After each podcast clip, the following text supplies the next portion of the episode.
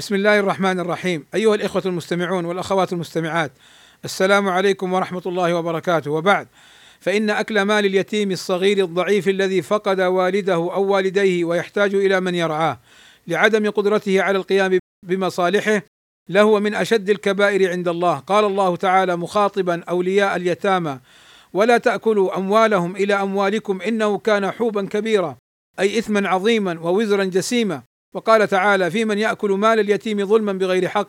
إن الذين يأكلون أموال اليتامى ظلما إنما يأكلون في بطونهم نارا وسيصلون سعيرا.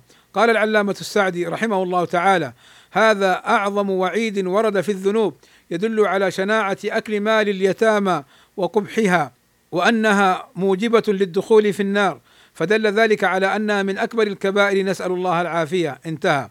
وأكل مال اليتيم من الموبقات المهلكات كما قال صلى الله عليه وسلم اجتنبوا السبع الموبقات وذكر منها أكل مال اليتيم. ولخطورة ولاية اليتيم نهى النبي صلى الله عليه وسلم أبا ذر عن ولايته. فعن أبي ذر رضي الله عنه أن رسول الله صلى الله عليه وسلم قال يا أبا ذر إني أراك ضعيفا وإني أحب لك ما أحب لنفسه. لا تأمرن على اثنين ولا تولين مال يتيم. فالحذر الحذر عباد الله من أكل أموال اليتامى ظلما والسلام عليكم ورحمة الله وبركاته.